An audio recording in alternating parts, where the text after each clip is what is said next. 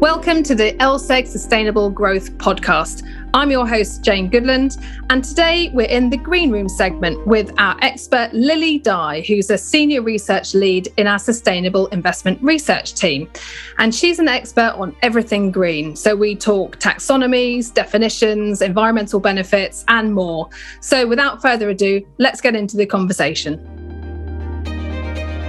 So, hello, Lily. It's great to speak to you. This is going to be so interesting because I know very little about green taxonomies, and hopefully, you're going to enlighten me and everyone else that's listening as well. But before we start, tell us a bit about you. Where are you in the world today, for example, and what's your career been like so far? Thank you for having me. It's great to be here. Hello, everyone. My name is uh, Lily Dai. I'm a senior research lead at Sustainable Investment Research Team at London Stock Exchange Group. I'm focusing on the research regarding green economy, sustainable finance taxonomies, and providing, you know, IP methodologies and data solutions and the running data analysis as well.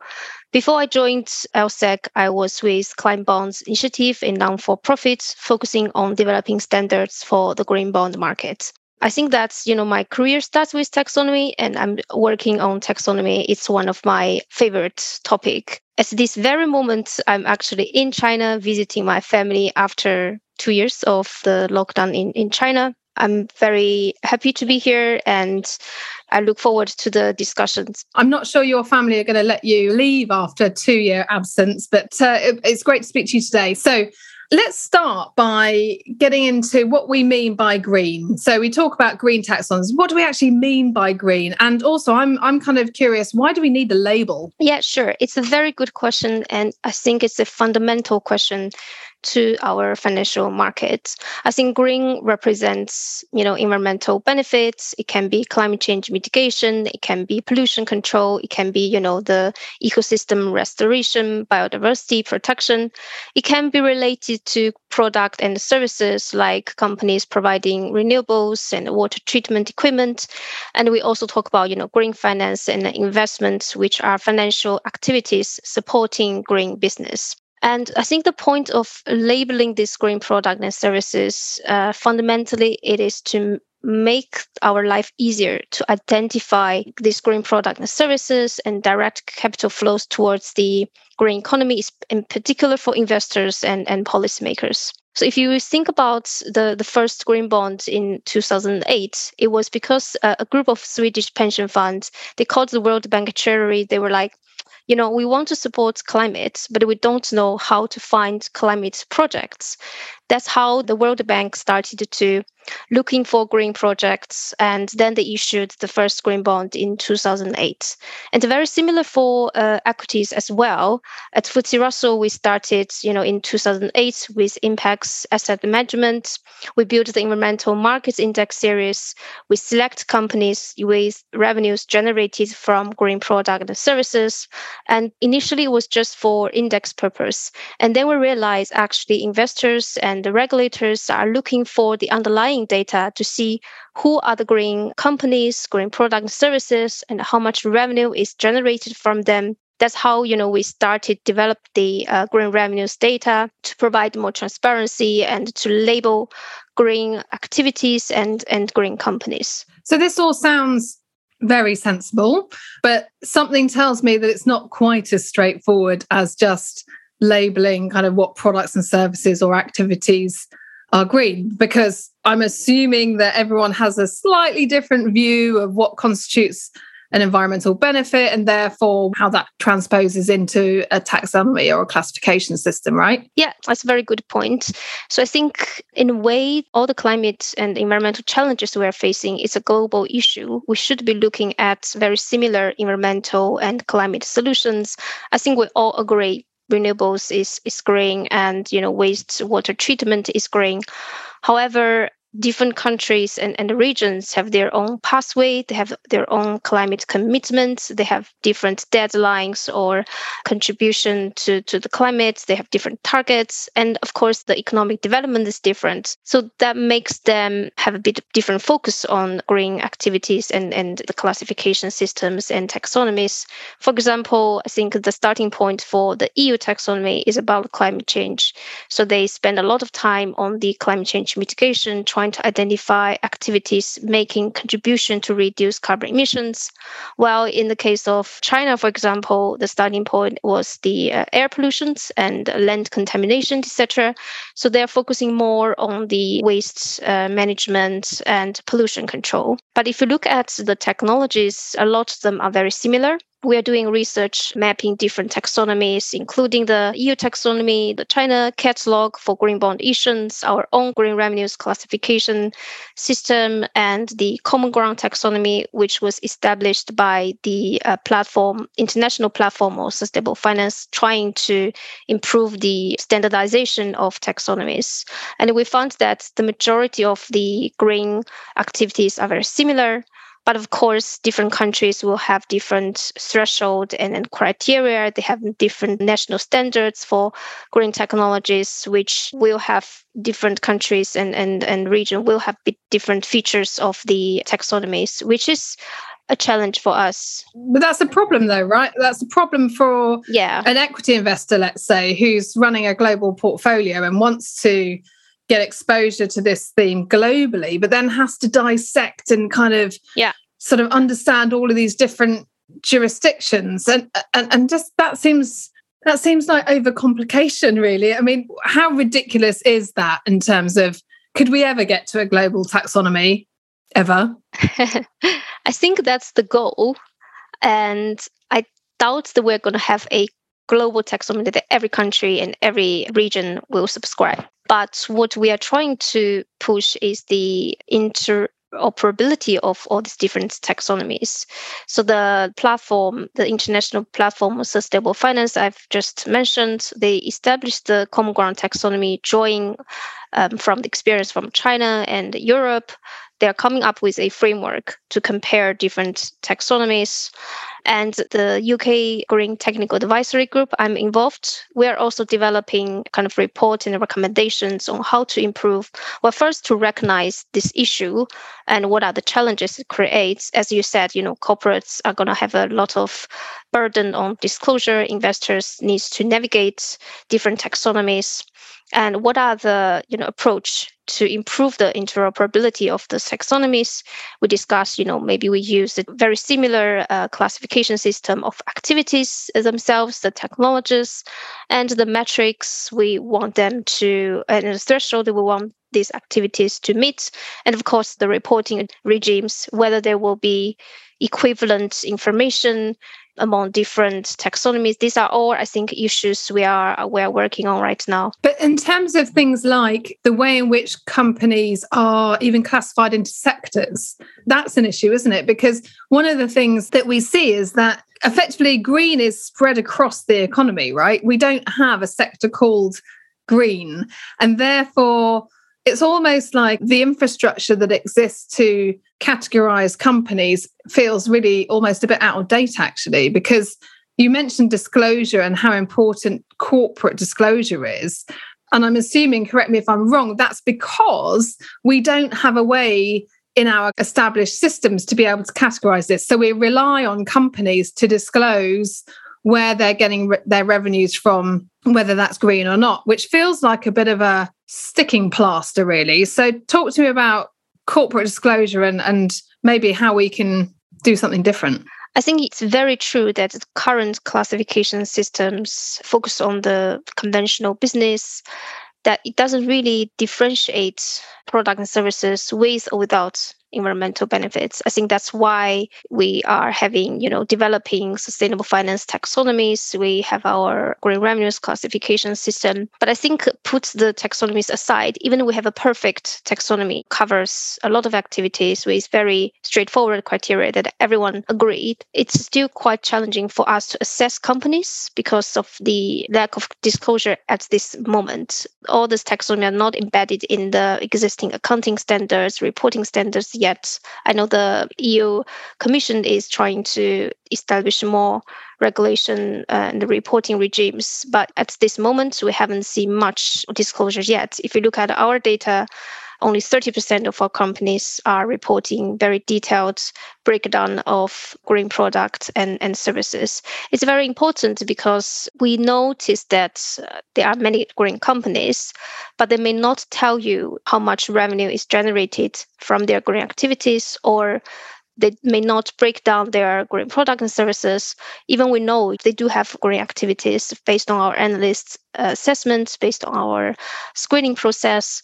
And if you don't ignore them because they don't have disclosure, then you're potentially missing a very significant investment opportunities. So investors looking to invest in that kind of growth story in the green economy effectively might be missing those companies. Is that what you're saying? So that they, they're not spotting those companies because they can't see those green revenues. Yeah. So from the corporate perspective, the benefit of disclosing in that way would be about trying to appeal to a different mix of investors or, or kind of investors looking for that theme. Yeah. So that I guess that makes sense why companies should should be open to disclosing. But that, like you say, it's not common practice, is it? It's only a third of companies doing that. Can you talk to me a little bit about, I guess, getting back to the why? So I think it can get quite technical quite quickly when we talk about taxonomies, but fundamentally, this is about a way to fuel investment in the solutions of the future, right? Yeah.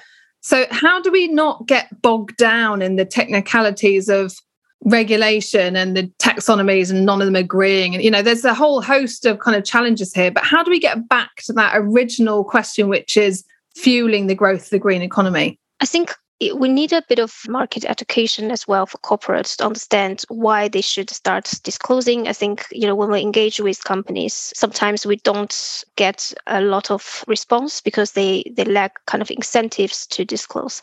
If we explain to them that actually it's benefit for them and investors actively looking at that, I think uh, companies will be more willing to disclose in addition to the requirements under the regulation. And then I also think we should take a step back the regulation can make it very complicated. The EU taxonomy, you have many criteria uh, regarding the substantial contribution, the do no significant harm, and minimum safeguards. And investors, some of them can become quite conservative, and a lot of their sustainable fund labels they have been dropping because they are kind of holding back. But I think we should take a step back and think about, you know, we are looking at climate solutions, and we shouldn't just be stopped or be very conservative because of the regulation.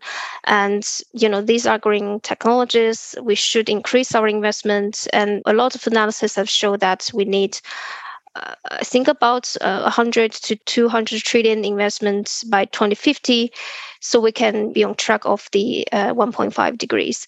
So I think for from kind of investors and corporates point of view, we should look at the technology themselves, whether they are making contribution to climate solutions or you know environmental solutions, biodiversity, etc. or not, and increase the transparency of the business activities and connect with uh, international standards.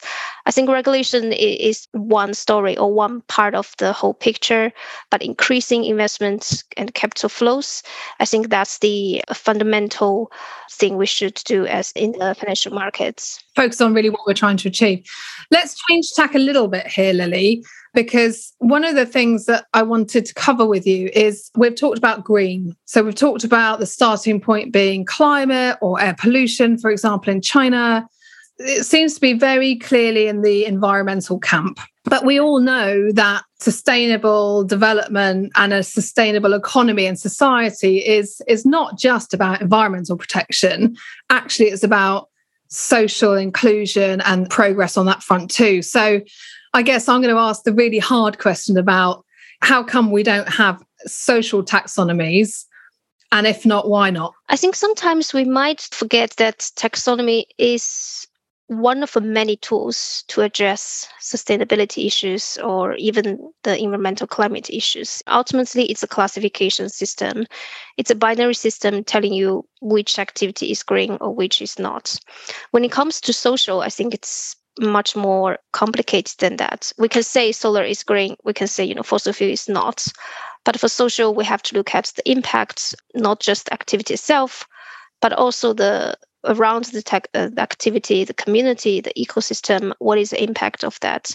I don't think taxonomy is the right approach to tackle that. Frankly, we have other data. You know, we have ESG data, we have corporate engagement, and we look at how they mitigate the social impact or how they improve the social benefits for the company, for the employee, or for the broader uh, community. And for other environmental stuff, you know, we have carbon emissions, we have ESG rating, we have the transition pathway initiative to measure companies' transition efforts. I think taxonomy is one of many tools provided for investors to address sustainability issues. So I guess it's not the perfect or the right one to address social issues. And we know the EU uh, technical group has been looking at this, and you know it, it, looks very complicated if you just rely on the taxonomy, a classification system. So I think we should rely and, and utilize other data set we have as well to address this. Okay, and I suppose that really lends itself towards, I guess, a, a way of allocating capital that is quite thoughtful around the holistic value proposition as opposed to a binary sort of yes and no. It, it, it, creates social value, for example, which I guess speaks more easily to some investment styles than others. So, going back to the green side of the equation after a short dalliance on the social side, I know that you guys published a report last year about looking to size the green economy and looking at the growth. Is that something that you're going to redo uh, this year? And can you give us any little early indications of what some of the outcomes might be?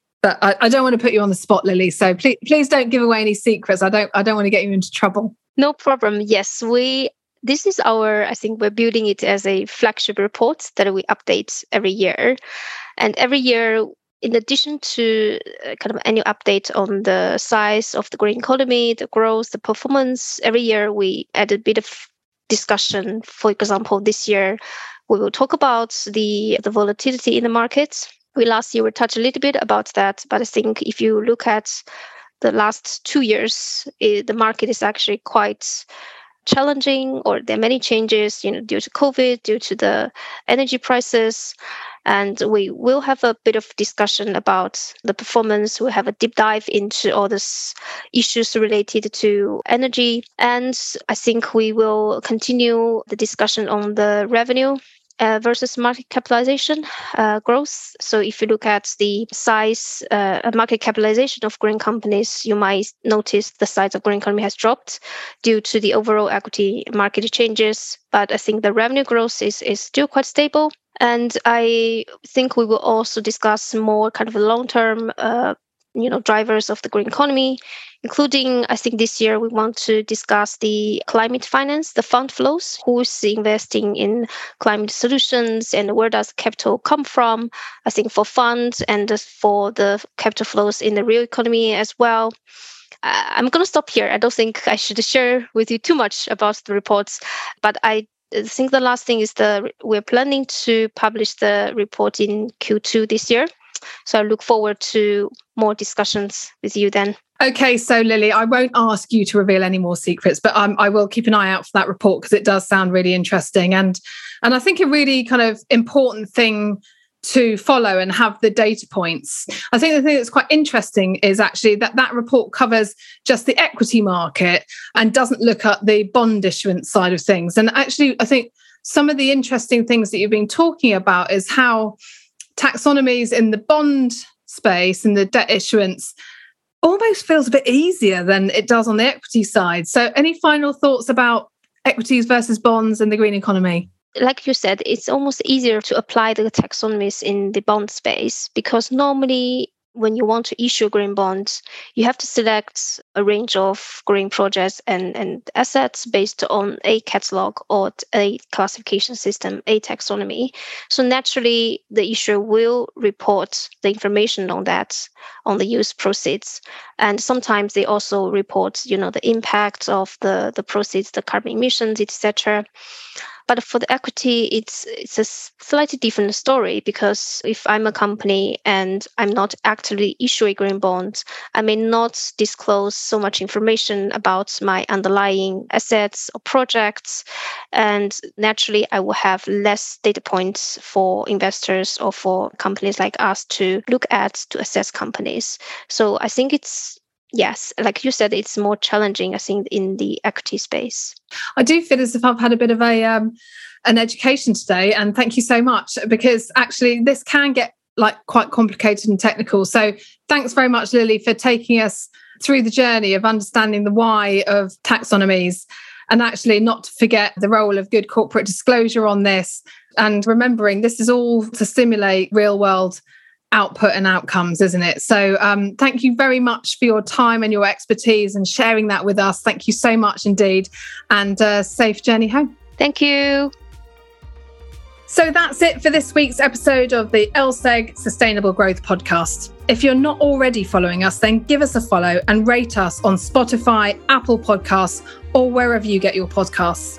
If you have questions, comments, or someone you'd like us to talk to next, then do drop us a line at fmt at lseg.com. Thanks for listening, and we'll see you next time.